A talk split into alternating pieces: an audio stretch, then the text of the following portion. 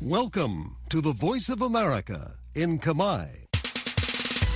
Direct from Washington, the voice of America, VOA.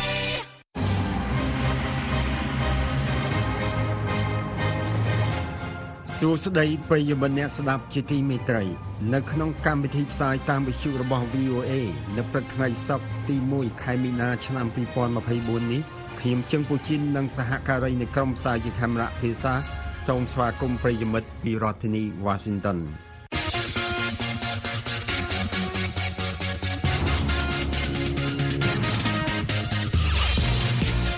នៅក្នុងការផ្សាយរបស់ VOA នៅវេលាព្រឹកនេះយើងខ្ញុំមានសេចក្តីរាយការណ៍អំពីគ្រួសារមួយក្នុងសង្កាត់ព្រែកភ្នៅ បន្តទារសំណងករណីឈូសផ្ទះពង្រីកផ្លូវ9ឆ្នាំមុន កុមារកម្ពុជា5នាក់ស្លាប់ដោយសារលង់ទឹកជារៀងរាល់ថ្ងៃលោក Biden ប្រកាសដាក់ទណ្ឌកម្មថ្មីចំនួន500លើបុគ្គលនិងស្ថាប័នរុស្ស៊ីប្លុកតំបន់អាហ្វ្រិកខាងលិចដកទណ្ឌកម្មមួយចំនួនលើប្រទេសនីហ្សេហើយនឹងសេចក្តីរាយការណ៍អំពីលោករុងឈុនថាការបង្គាប់របស់តុលាការឲ្យបង់ប្រាក់2លានរៀលជាកំហិតធ្ងន់ធ្ងរ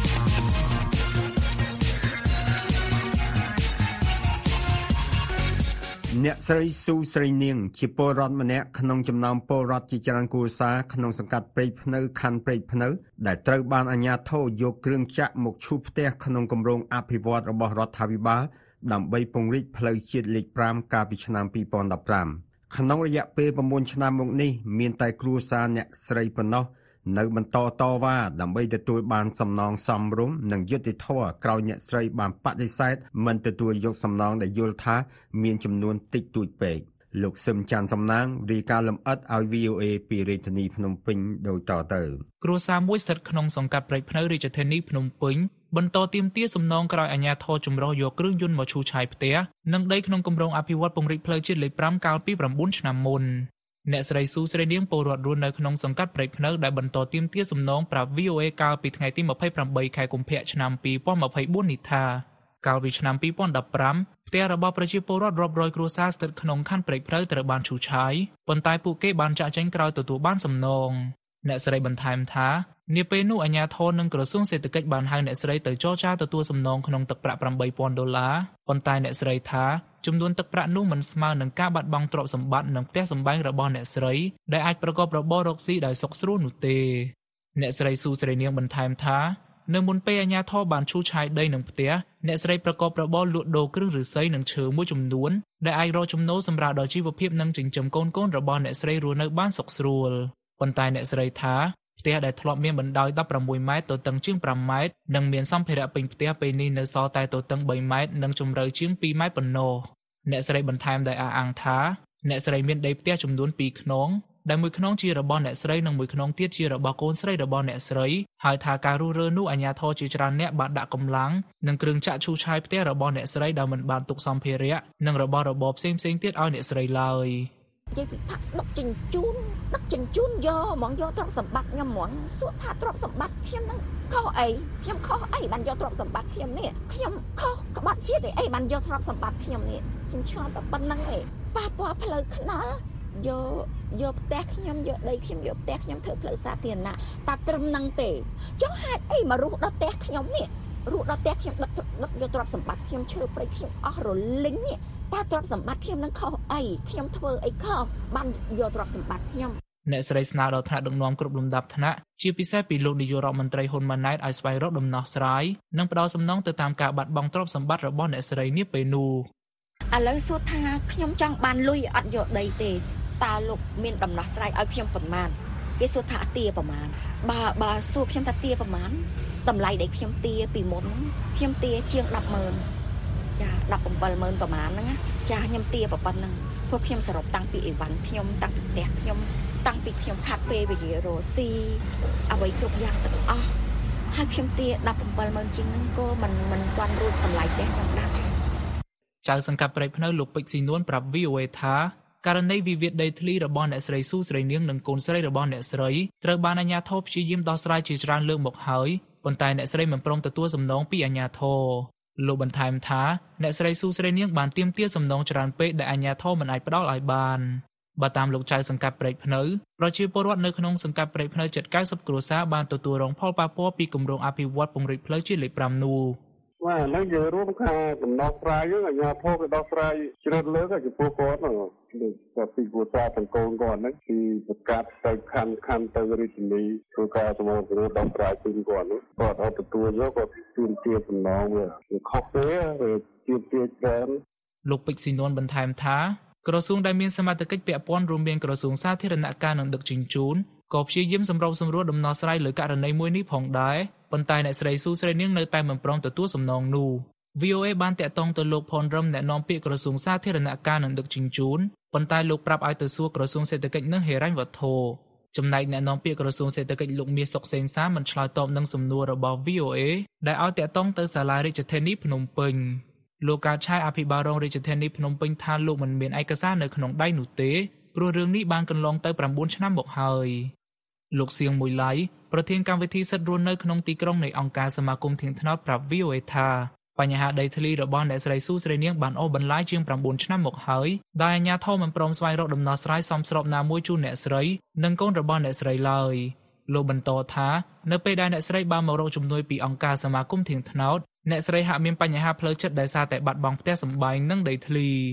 តែខ្ញុំគិតថារឿងហ្នឹងវាអត់គួរណាអបបន្លាយទេព្រោះមានសល់តែពីរគ្រួសារទេសម្រាប់តែករណី ហ្នឹងគឺខ្ញុំគិតថាគួរណាតែ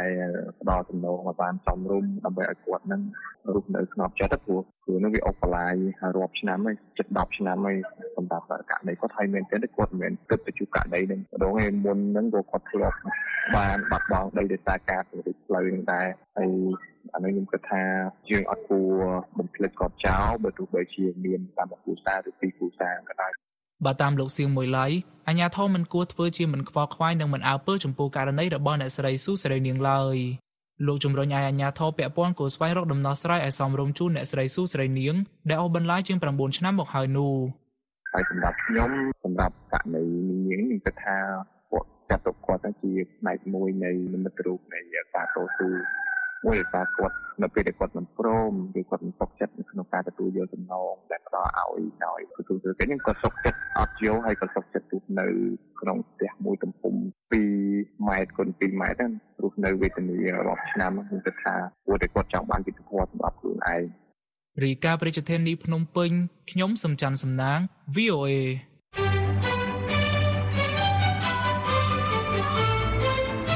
ប្រិមិត្តជាទីមេត្រីឥឡូវនេះកម្មវិធី Hello VOA ស្ដីពីសុខភាព ដែលតែងតែចាក់ផ្សាយនៅរៀងរាល់រាត្រីថ្ងៃប្រហ័សសប្តាហ៍ទី3នៃខែនីមួយៗក៏មានជាវីដេអូផងដែរ អស់លោកអ្នកនាងអាចទស្សនាកម្មវិធី Hello VOA ស្ដីពីសុខភាពនេះបានដោយចូលទៅកាន់គេហទំព័ររបស់យើងដែលមានអាស័យដ្ឋាន khmer.voanews.com ឬចុចលើកម្មវិធី Hello VOA នោះលោកអ្នកនាងនឹងចូលទៅដល់ទំព័រមួយទៀតដែលមានកម្មវិធី Hello VOA សុខភាពហើយលោកអ្នកនាងអាចទស្សនាវីដេអូមួយណាក៏បាន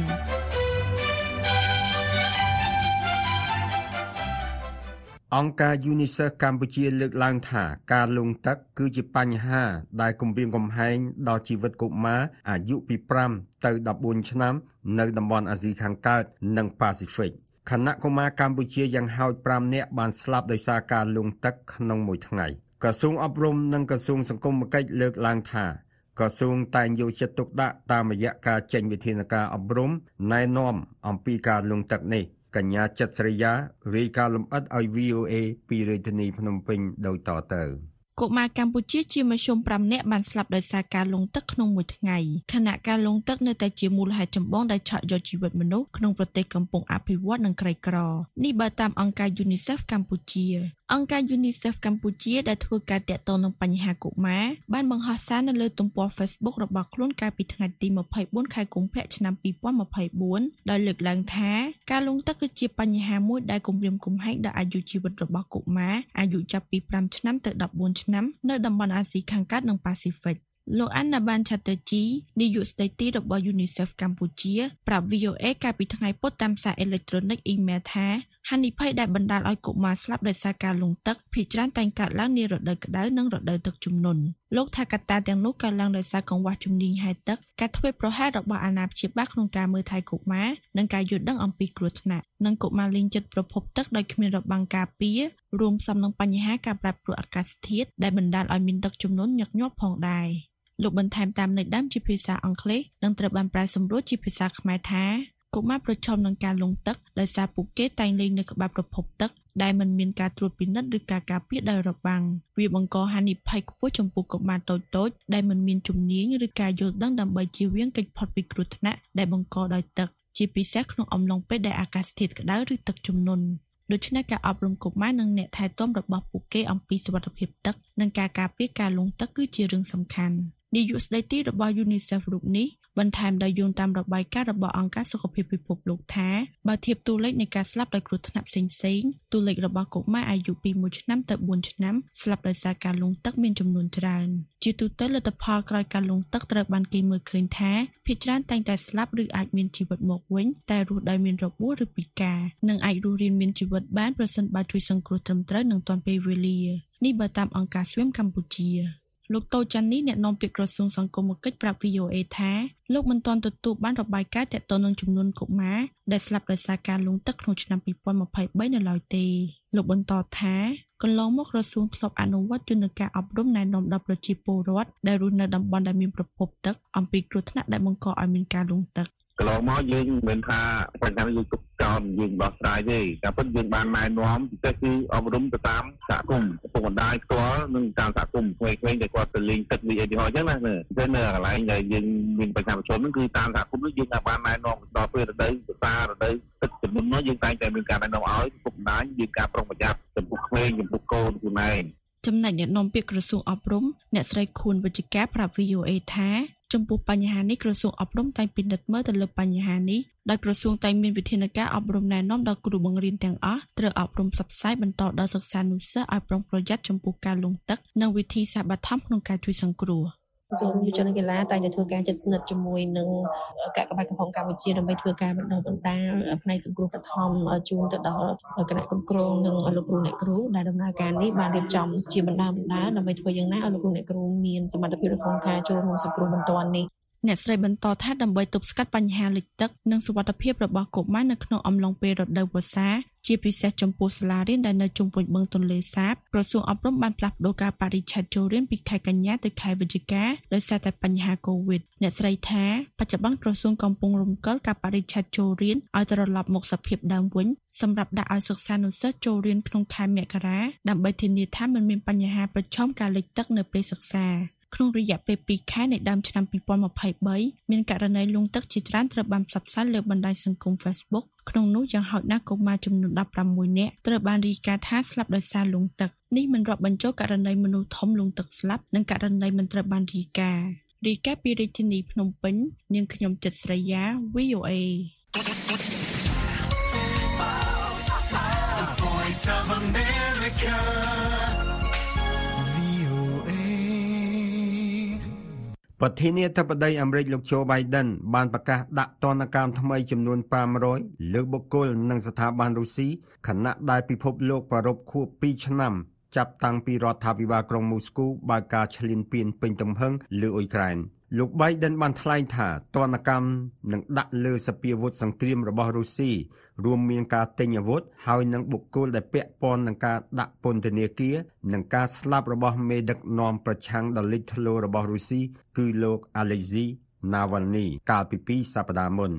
អ្នកស្រី Cindy Sen អ្នកឆ្លើយឆ្លងព័ត៌មានការទូតចុងខ្ពស់នៃ VOA រាយការណ៍ពីរឿងនេះលោកសៃមនីជួនសេចក្តីប្រែសម្រួលដូចតទៅ កងកម្លាំងការពារអ៊ុយក្រែនបន្តព្យាយាមវាយបកលើកងទ័ពឈ្លានពានរបស់រុស្ស៊ី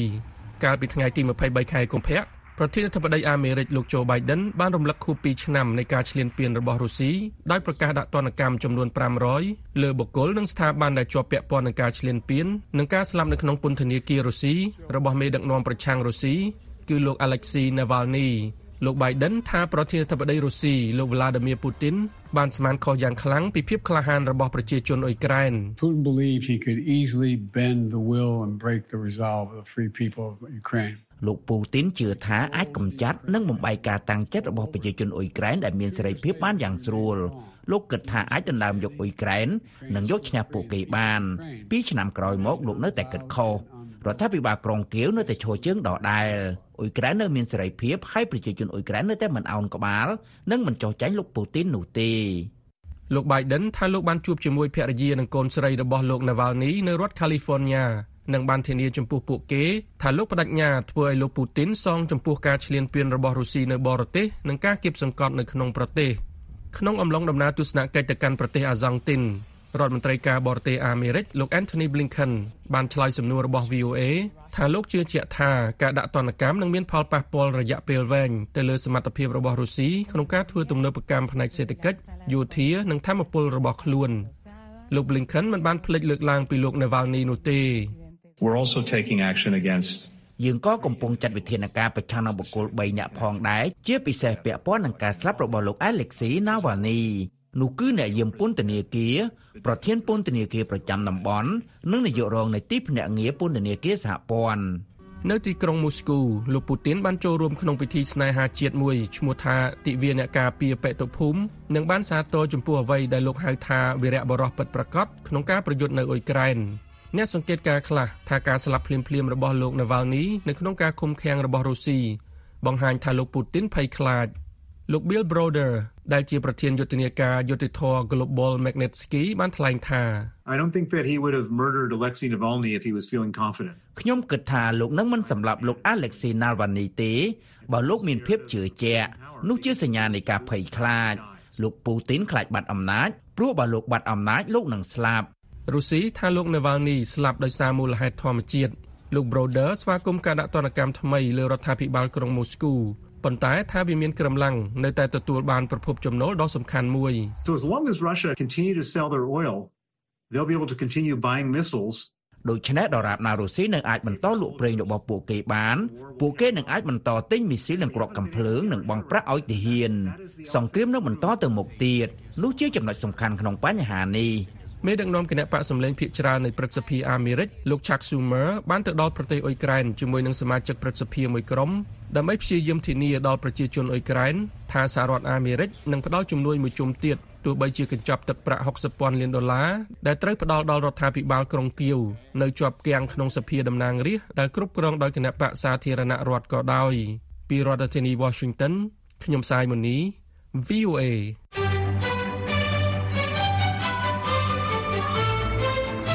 ប្រិយមិត្តជាទីមេត្រីឥឡូវនេះកម្មវិធី Hello VOA ស្ដីពីសុខភាពដែលតែងតែចាក់ផ្សាយនៅរៀងរាល់ថ្ងៃប្រហ័សសប្តាហ៍ទី3នៃខែនីមួយៗក៏មានជាវីដេអូផងដែរលោកអ្នកនាងអាចទស្សនាកម្មវិធី Hello VOA ស្ដីពីសុខភាពនេះបានដោយចូលទៅកាន់គេហទំព័ររបស់យើងខ្ញុំ ដែលមានអាសយដ្ឋាន khmer.voanews.com រួចចុចលើពាក្យកម្មវិធី Hello VOA នោះលោកអ្នកនឹងចូលទៅដល់ទំព័រមួយទៀតដែលមានកម្មវិធី Hello VOA សុខភាពហើយលោកអ្នកនាងអាចទស្សនាវីដេអូមួយណាក៏បាន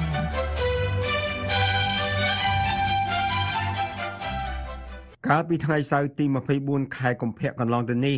ប្លុកតំបន់អាហ្វ្រិកខាងលិច ECOWAS បានដកទណ្ឌកម្មមួយចំនួន ដែលខ្លួនដាក់លើប្រទេសនីហ្សេបន្ទាប់ពីមានរដ្ឋប្រហារយោធាកាលពីឆ្នាំមុន ដែលបានទម្លាក់លោកប្រធានាធិបតីម៉ូហាម៉េតបាស៊ូម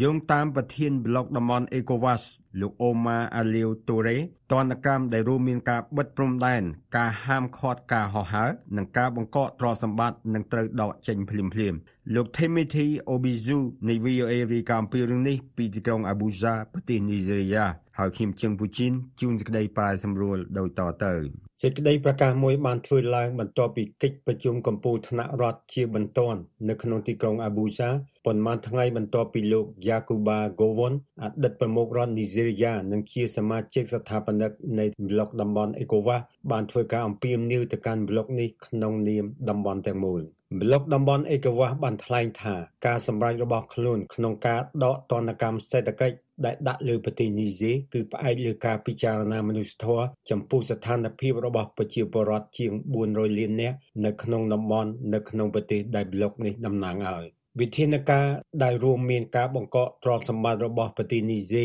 នៅធនាគារកណ្ដាលរបស់ប្លុកតំបន់ ECOWAS និងការផ្អាកប្រតិបត្តិការហិរញ្ញវត្ថុរវាងរដ្ឋ ECOWAS និងប្រទេសនីហ្សេ ត្រូវបានដកចេញប្រធានប្លុកតំបន់ ECOWAS លោកអូម៉ាអាលីវទូរ៉េបានថ្លែងនៅក្នុងកិច្ចប្រជុំកំពូលកាលពីថ្ងៃសៅរ៍ទី24ខែកុម្ភៈថា The authority has resolved to lift with immediate effect closure of land and air borders between ECOWAS countries and Niger. No fly zone អញ្ញាធរបានសម្រេចរូបចោលវិធានការរួមមានការបិទព្រំដែនផ្លូវគោកនិងផ្លូវអាកាស រវាងប្លុកប្រទេស ECOWAS និង Niger ការហាមឃាត់ការហោះហើរពាណិជ្ជកម្មទាំងអស់ការផ្អាកប្រតិបត្តិការហិរញ្ញវត្ថុទាំងអស់រវាងប្លុក ECOWAS និង Niger និងការបង្កកប្រតិបត្តិការសេវាកម្មទាំងអស់រួមទាំងសេវាប្រើប្រាស់ដោយចូលជាធរមានភ្លាមៗការសម្រេចនេះគឺផ្អែកលើការគិតគូរពីមនុស្សធម៌ក្នុងតំបន់អេកូវ៉ាក៏បានលុបចោលការហាមឃាត់ការធ្វើដំណើរ ដែលបានដាក់លើមន្ត្រីរដ្ឋាភិបាលនិងក្រុមគូសាររបស់ពួកគេនិងលុបចោលការផ្អាកមិនឲ្យនីហ្សេទទួលជំនួយហិរញ្ញវត្ថុក្នុងតំបន់។ ក៏ប៉ុន្តែប្លុកតំបន់នេះថា ការដាក់ទណ្ឌកម្មបុគ្គល និងនយោបាយដែលជាគោលដៅដូចជាការចូលរួមក្នុងកិច្ចប្រជុំកំពូល ECOWAS និងកិច្ចប្រជុំថ្នាក់រដ្ឋមន្ត្រីនឹងមិនត្រូវបានលុបចោលនោះទេប្លុកតំបន់នេះក៏បានអំពាវនាវឲ្យមានការដោះលែងលោកប្រធានាធិបតី Mohamed Bazoum ដែលត្រូវបានទម្លាក់ចេញពីតំណែងជាបន្ទាន់និងដោយគ្មានលក្ខខណ្ឌលោកអូម៉ាអាលេទូរ៉េប្រធានប្លុកតំបន់ ECOWAS បានថ្លែងយ៉ាងដូចនេះថា The authority notes with regret that despite several efforts, former President Mohamed Bazoum remains in detention. អញ្ញាធរធ្វើការកត់សម្គាល់ជាមួយនឹងការសោកស្ដាយថាទោះបីជាមានការប្រឹងប្រែងជាច្រើនក៏ដោយអតីតប្រធានាធិបតីលោក Mohamed Bazoum នៅតែស្ថិតក្នុងការឃុំខ្លួនហើយរដ្ឋាភិបាល CNSP នៃប្រទេសនីហ្សេមិនមានគម្រោងផ្លាស់ប្ដូរនោះទេអញ្ញាធរអំពាវនាវឲ្យដោះលែងលោក Mohamed Bazoum ជាបន្ទាន់ តំបន់អាហ្វ្រិកខាងលិចកំពុងព្យាយាមគ្រប់គ្រងការដណ្ដើមអំណាចរបស់យោធា និងវិបត្តិនយោបាយក្នុងប៉ុន្មានឆ្នាំថ្មីៗនេះកាលពីខែកក្កដាកន្លងទៅ ពួកយោធាបានបដូររំលងលោកបាស៊ូមនៅក្នុងរដ្ឋបហាយោធា ដែលត្រូវបានរិះគន់យ៉ាងខ្លាំងដោយនាំឲ្យមានការដាក់ទណ្ឌកម្មនានារួមទាំងការគម្រាមកំហែងការឈ្លានពានយោធាពីប្លុកតំបន់អេកូវ៉ាស់ផងដែរក៏ប៉ុន្តែប្លុកតំបន់អេកូវ៉ាស់ ត្រូវបានគេរិះគន់ថាមានភាពអយុត្តិធម៌ជាមួយនឹងការដាក់ទណ្ឌកម្មរបស់ខ្លួនលើប្រទេសនីហ្សេដែលជាការដាក់ទណ្ឌកម្មតឹងតែងបំផុតចំពោះរដ្ឋសមាជិកដែលមានកំហុសកាលពីថ្ងៃសៅរ៍ប្លុកតំបន់អេកូវ៉ាក៏បានដកទណ្ឌកម្មផ្នែកហិរញ្ញវត្ថុនិងសេដ្ឋកិច្ចលើប្រទេសម៉ាលីនិងប្រទេសហ្គីណេហើយបានអញ្ជើញប្រទេសនានារួមទាំងប្រទេសនីហ្សេនិងប៊ូគីណូហ្វាសូឲ្យចូលរួមកិច្ចប្រជុំបច្ចេកទេសនិងសន្តិសុខជាមួយប្លុកនេះផងដែរ ប្រធានាធិបតីនីហ្សេរីយ៉ា លោកបូឡាទីនូប៊ូបានថ្លែងនៅក្នុងកិច្ចប្រជុំកំពូលនោះថាកិច្ចប្រជុំ ECOWAS ធ្វើឡើងក្នុងដំណាក់កាលដ៏សំខាន់មួយសម្រាប់តំបន់លោកបានថ្លែងថា Times like this demand that we take difficult but courageous decisions that put the plight of our people at the center of our ពេលវេលាដូចជាពេលនេះទាមទារឲ្យយើងធ្វើការសម្រេចដ៏លំបាកប៉ុន្តែក្លាហានដែលដាក់ទុកលំបាករបស់ប្រជាពលរដ្ឋឲ្យចំពីមុខយើងក្នុងការពិចារណាលទ្ធិប្រជាធិបតេយ្យគឺគ្មានអ្វីក្រៅពីក្របខ័ណ្ឌនយោបាយនោះទេហើយនេះជាមូលហេតុដែលយើងត្រូវពិនិត្យមើលវិធីសាស្ត្របច្ចុប្បន្នរបស់យើងឡើងវិញដើម្បីទទួលបានការគោរពរដ្ឋធម្មនុញ្ញនៅក្នុងរដ្ឋសមាជិកចំនួន4របស់យើង កាលពីថ្ងៃទី28ខែមករាសម្ព័ន្ធសាហែលដែលទើបនឹងបង្កើតថ្មីរួមមានប្រទេសម៉ាលី នីហ្សេរីយ៉ានិងបូគីណូហ្វាសូបានប្រកាសខ្លួនដកចេញពីប្លុកនេះនិងមានផែនការបង្កើតសហព័ន្ធមួយសហភាពនេះក៏គ្រោងនឹងបើកដំណើរការរូបិយប័ណ្ណរួម ដែលគេហៅថា Sahel ផងដែរវាមិនច្បាស់ទេថាតើការដកទណ្ឌកម្មនឹងផ្លាស់ប្ដូរផែនការទាំងនោះឬយ៉ាងណា ពីរដ្ឋធានី Washington ខ្ញុំជើងពូជីន VOA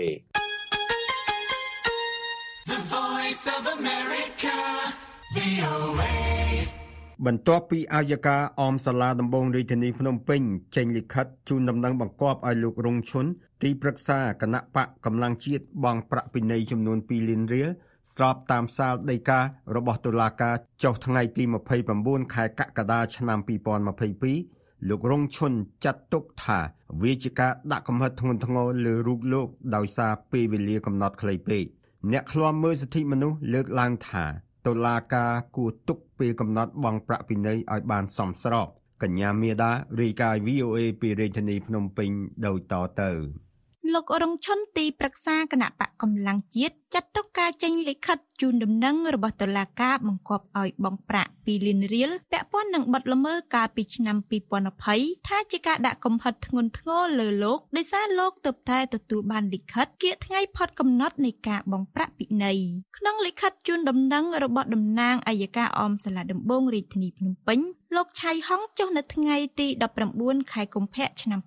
2024បានបង្គាប់ឲ្យលោករងឈុនបង់ប្រាក់ពិន័យចំនួន2លានរៀលឲ្យបានមុនថ្ងៃទី4ខែមិនិនាឆ្នាំ2024ទៅតាមអំណាចសាលដីការបស់តុលាការកំពូល ក្នុងលិខិតនោះបន្ថែមតាមន័យដើមថា ក្នុងករណីមិនអនុវត្តតាមការជូនដំណឹងពីការបង់ប្រាក់ពិន័យនេះទេយើងនឹងចេញដីកាបញ្ជាឲ្យបង្ខំនិងឃុំខ្លួនតាមនីតិវិធី ទីប្រឹក្សាគណៈបកកម្លាំងជាតិនិងជាអតីតអនុប្រធានគណៈបកភ្លឹងទៀនលោករងឈុនប្រពីអូអេនៅថ្ងៃប្រហោះនេះថាការចេញលិខិតជូនដំណឹងរបស់អัยការអមសាលាដំបងរាជធានីភ្នំពេញបង្គាប់ឲ្យលោកបង់ប្រាក់ពិន័យចំនួន2លានរៀលនេះគឺពាក់ព័ន្ធជាមួយនឹងការចោទប្រកាន់ពីបទញុះញង់បង្កឲ្យខូចសន្តិភាពប៉ះពាល់ដល់សន្តិសុខជាតិដែលតុលាការបានកាត់ទោសលោកកាលពីឆ្នាំ2020លោកថាការចេញលិខិតនេះគឺជាការដាក់កំហិតធ្ងន់ធ្ងរលើលោកដោយសារលោកទើបតែទទួលបានលិខិតជូនដំណឹងនេះកាលពីល្ងាចថ្ងៃទី28ខែកុម្ភៈ ខ្ញុំមើលឃើញថាវាជាការដាក់កំហិតខ្ញុំធ្ងន់ធ្ងរបើសិនជាតឡាការបានមកចេញថ្ងៃ19ឬថ្ងៃ2021អាចឲ្យមន្ត្រីយុតិធធយកមកជូនខ្ញុំខ្ញុំមានពេលវេលា ក្នុងការរកអធិវិការអានឹងបើសិនជាខ្ញុំមកថាជិលប្របងប៉ុន្តែនៅពេលវេលានេះទៅតែមកដល់រសៀលបាទម៉ោង4កន្លះហើយនៅថ្ងៃ28ហើយនៅប្រហែលថ្ងៃទៀតហើយវាបងនៅក្នុងថារយៈពេលថ្ងៃធ្វើការអញ្ចឹងថ្ងៃសៅរ៍អាទិត្យគឺអត់ធ្វើការអញ្ចឹងវាត្រូវអស់ប្រហែលថ្ងៃទៀតហើយអញ្ចឹងវាហាក់បីដូចជាតក់កុហលមែនតើចំពោះ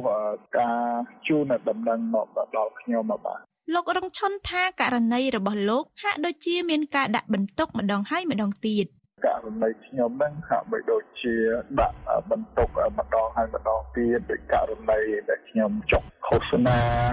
រកសម្លេងពីអង្គបោះឆ្នោតដើម្បីឲ្យគ្រប់គ្រងគណៈបកកម្លាំងជាតិក៏ត្រូវបានហាមឃាត់បន្ទាប់មកមិនទាន់បានប្រមាណថ្ងៃផងតឡាការក៏បានបង្គាប់ឲ្យទៅបងប្រាក់ពីនៃថែមទៀតបាទ លោករងឈុនបន្ថែមថាលោកមិនទាន់សម្រេចថានឹងត្រូវបង់ប្រាក់ពិន័យនេះឬយ៉ាងណានៅឡើយទេដោយលោកថាចាំពិភាក្សាជាមួយមេធាវីជាមុនសិន VOA ពុំទាន់អាចសុំការអត្ថាធិប្បាយពីព្រះរាជអាជ្ញារងលោកឆៃហុងនិងអ្នកនាំពាក្យអัยការអមសាលាដំបងរាជធានីភ្នំពេញលោកប្លង់សុផលបានទេនាយកទទួលបន្ទុកកិច្ចការទូតនៃអង្គការការពារសិទ្ធិមនុស្សលីកាដូលោកអ៊ំសំអាតយល់ថាតុលាការគួរចេញលិខិតបង្គាប់ឲ្យលោករងឈុនបង់ពិន័យដោយទុកពេលឲ្យបានយូរជាងនេះ ចឹងហើយគេគិតថាពីលានគេនេះវាតិចតួចប៉ុន្តែយ៉ាងណាក៏ដោយក៏ត្រូវតែទុកពេលវេលាមួយសំស្របដើម្បីឲ្យនៃខ្លួននឹងមានពេលគ្រប់គ្រាន់ក្នុងការរកលុយឬក៏អីដើម្បីយកទៅបង់ កាលពីចុងខែកក្កដាឆ្នាំ2020លោករងឈុនត្រូវបានចាត់ប្រកាន់និងឃុំខ្លួនពីបទញុះញង់បង្កឲ្យមានភាពពុកវរធ្ងន់ធ្ងរដល់សន្តិសុខសង្គមក្រោយនិយាយរិះគន់ការបោះបង្គោលព្រំដែនកម្ពុជាវៀតណាមក្នុងខេត្តត្បូងឃ្មុំហើយនៅខែវិច្ឆិកាឆ្នាំ2021សាលាឧទ្ធរបានសម្រេចដោះលែងលោករងឈុនក្រោយជាប់ពន្ធនាគាររយៈពេល15ខែនិង11ថ្ងៃនៃពន្ធនាគារសរុបចំនួន24ខែហើយទោសដែលនៅសល់ត្រូវបានព្យួររីរាយការណ៍ពីរាជធានីភ្នំពេញ នាងខ្ញុំមាសដា VOA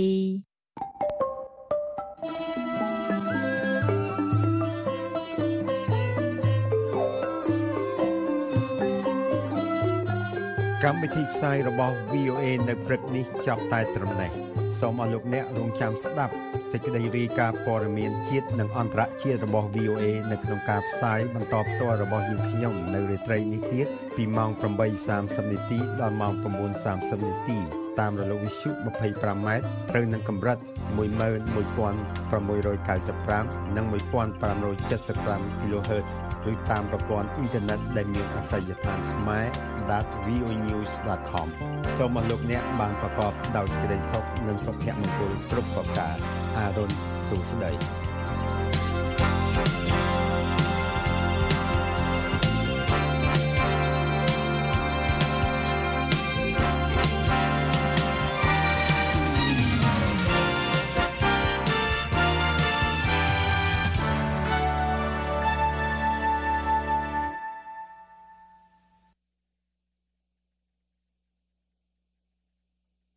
This program has come to you from the Voice of America, Washington.